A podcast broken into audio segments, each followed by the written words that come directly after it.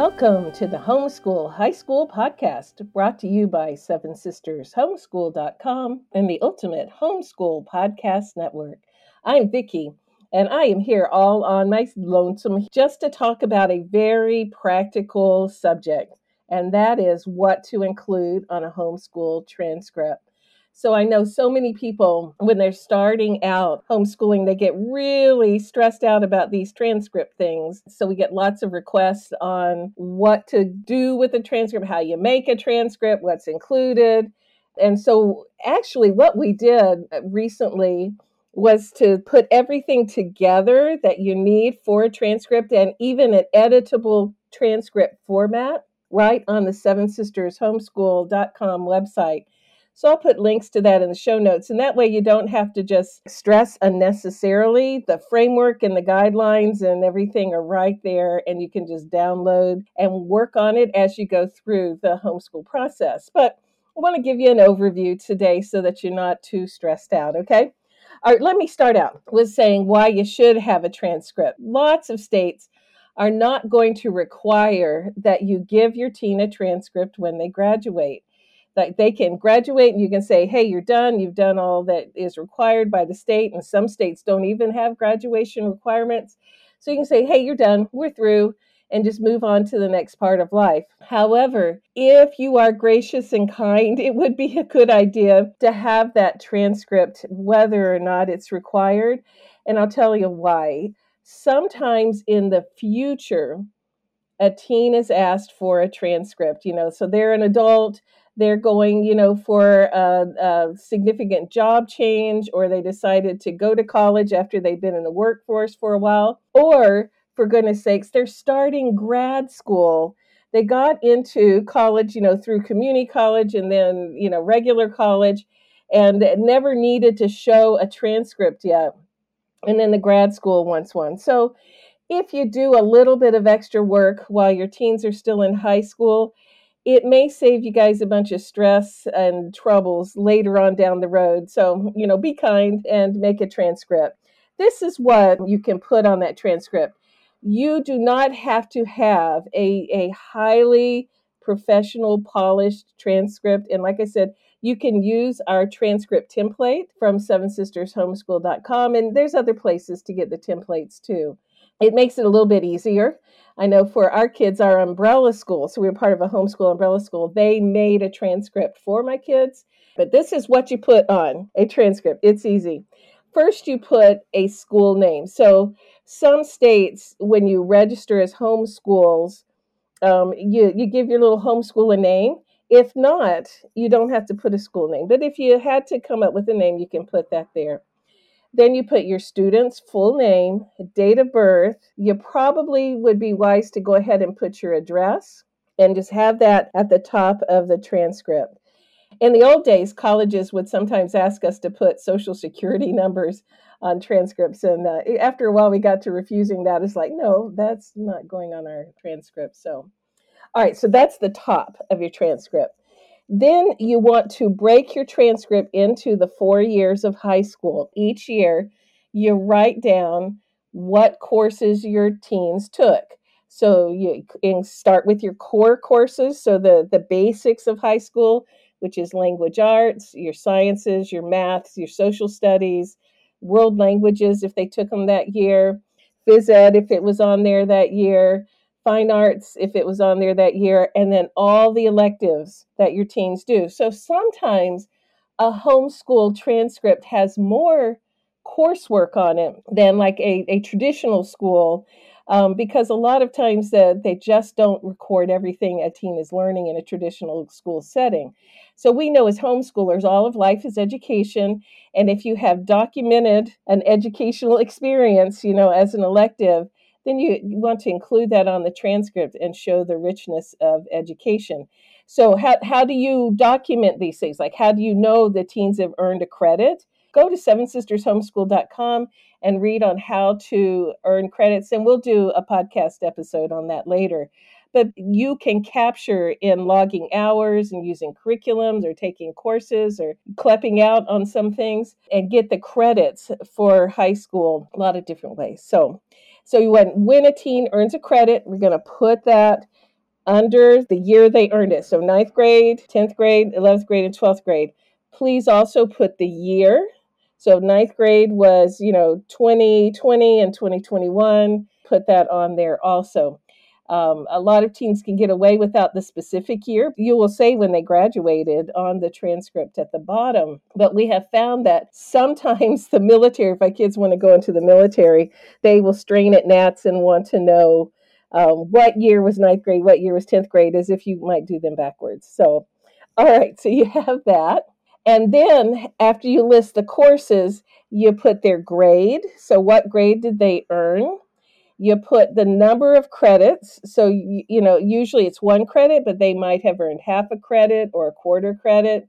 If they really delved into something, they might get more than one credit, but usually it's, you know, one credit or less. And you will also note beside the name of the course the level of rigor, especially on the core courses. So, this is not important for kids going into the workforce, but for kids who are going into a college situation. Sometimes it is very advantageous if kids have done a really rigorous study, you know, so they have leveled up and done honors level or or AP, you know, you you want to put that on there to show that your teen is doing college prep or even greater levels of work so that it shows the college, hey, this is the kind of kid we want here. So again, if you want information on how to do levels, check with seven sisters homeschool.com and also um, we did a whole podcast episode on that a little while ago, so I will put links to all of that in the show notes. So it's very, very advantageous to kids heading off to college. So we're putting each year what their language arts, science, math, social studies, world languages, phys eds, fine arts, electives, any of those things that they did, you put that on there along with the grade, the amount of credit, and then you also list the level that it was um, accomplished at. And you put that right beside the name of the course. Okay, you, you put that information on there so what the colleges or employers can look right at a grid sort of and say, hey, this is the kind of, of student we had. Now, sometimes you can also put an accumulation of courses and, you know, make a little section and say, okay, um, you know, it shows that our, my teen has done language arts in ninth grade, 10th grade, 11th grade, 12th grade. It's done sciences in ninth and 10th and 11th grade, but he didn't need a 12th grade because he's going to be an English major or he's going into the workforce. And so our homeschool transcript has a little box that gives like a summary on that.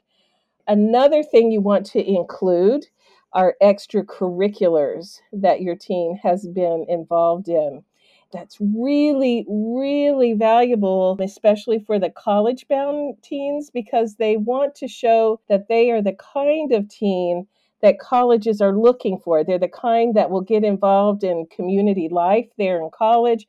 They'll become leaders in the community. And uh, so that it really, really shows off. So, down at the bottom of the transcript, you want to include extracurricular activities. So, did they play a sport? Did they do, you know, some kind of community work where they were volunteering, part of a some kind of a club? So you list those and list the years that they were involved in. Sometimes colleges are really, really checking out for long term engagement. So, you know, a team that went on um, mission trip every single year or um, they were in sports every year or they you know worked with a service organization every year that's very powerful. And of course, we don't expect teens to pick something in ninth grade and stick it out with everything because part of high school is exploring. So you can also, you know, list the things that they explored for a year or two. So we definitely want to give them credit for that, but really make sure at the top of your um, list of extracurriculars are the things that they did more than one year. You can also list competitions and awards. And recently, um, we did an interview with our friend from uh, Homeschooling with Technology, and we were talking about competitions to put on the transcript. And what that does for teens, especially again as college bound teens, you know, kids going to the workforce, you don't need this as much. But competitions, awards help show college or the military, if the kids are going to the military, that this is the kind of kid who has a bit of drive. So they don't have to have big wins, you know, they don't have to be really highly important competitions. Just shows a little bit of extra drive this a really good thing to to put on there. It's also you know good in character development to be involved in a few competitions, and uh, so check out that that interview that I did with Meryl. So another thing you want to put on the bottom of the transcript, and again these are all on the Seven Sisters transcript template, is the GPA.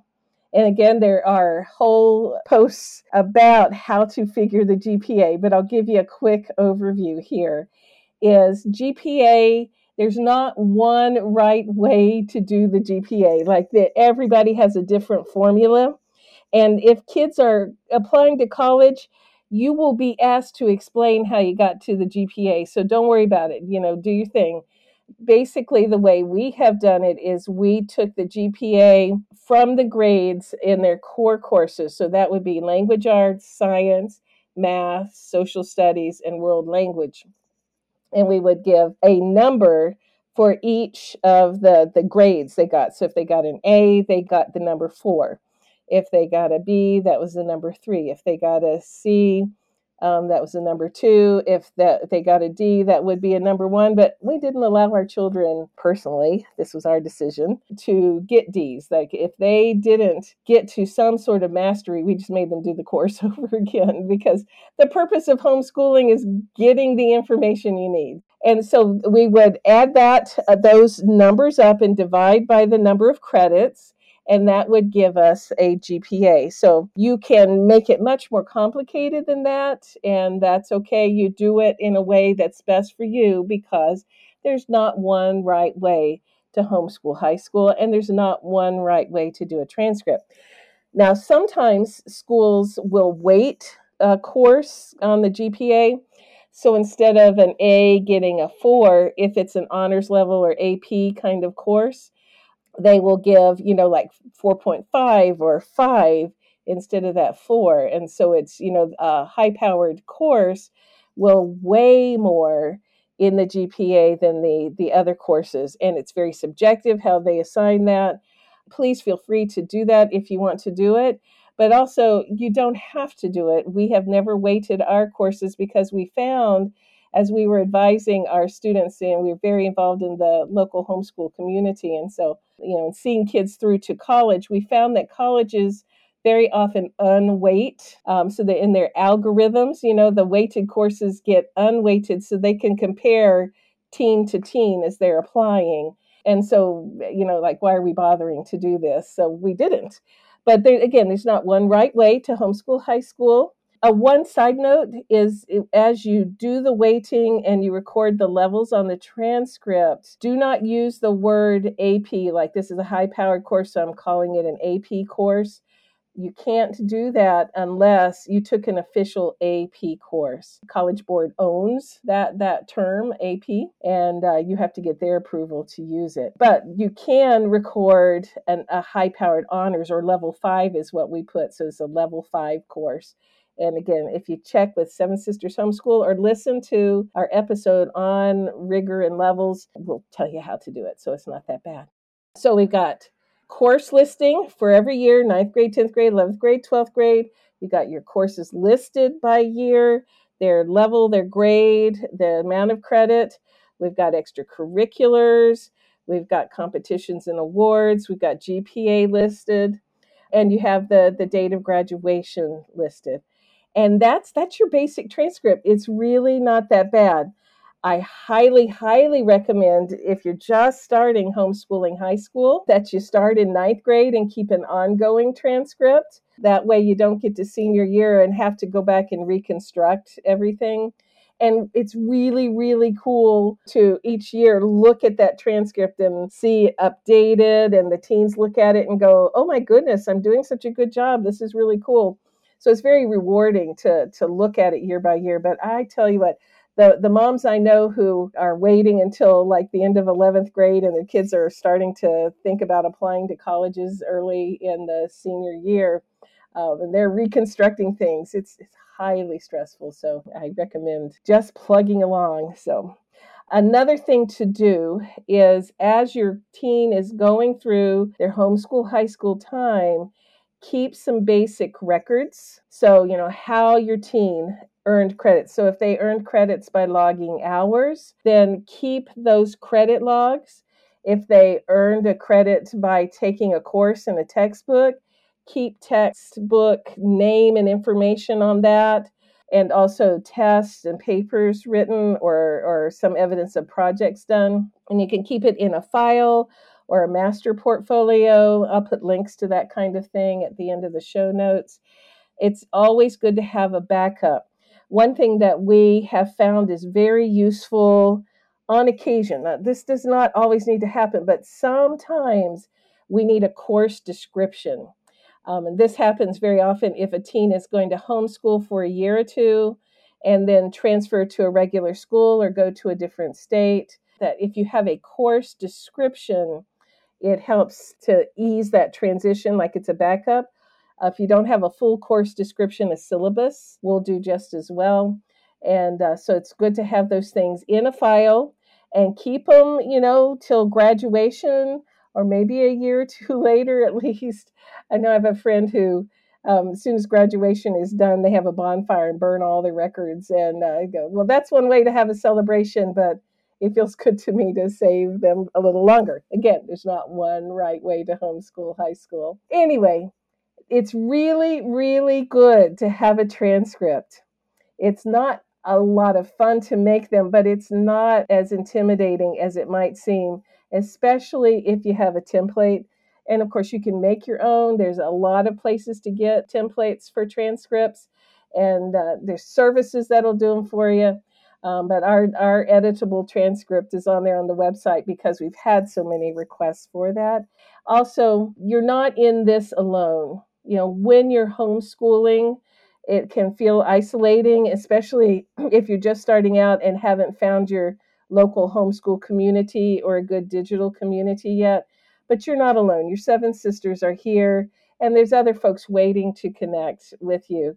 So if you hop over to Facebook and join the Seven Sisters Homeschool Facebook group, we have a, a nice group where people are friendly and supportive and you can ask questions and uh, you know get information. So it's it's just a really good place to start. And then we have so many gazillion posts at Seven Sisters Homeschool on the website where you can just search anything that's on your mind and find a post on it practically. So, one other thing is I'll plug our friend Ann Karako. She has a Facebook group with, I think, is like 30,000 people in it and it's called It's Not That Hard to Homeschool High School. And that's a constant stream of people sharing things that they're doing. And you can also check if your state has a homeschool Facebook group. So, you know, eh, there's there's so many places to connect if you're just starting out and feeling at loose ends. So please feel free to ask questions that we are all in this together and homeschooling really is a big community, you know, even if we're not face to face. So you can do this. Homeschool high school is the best years yet. Just enjoy it. Allow yourself and your teen not to be too intimidated and just plug through on the boring stuff. All right, that's enough for today. So, this has been the Homeschool High School podcast brought to you by Seven Sisters Homeschool.com and the Ultimate Homeschool Podcast Network.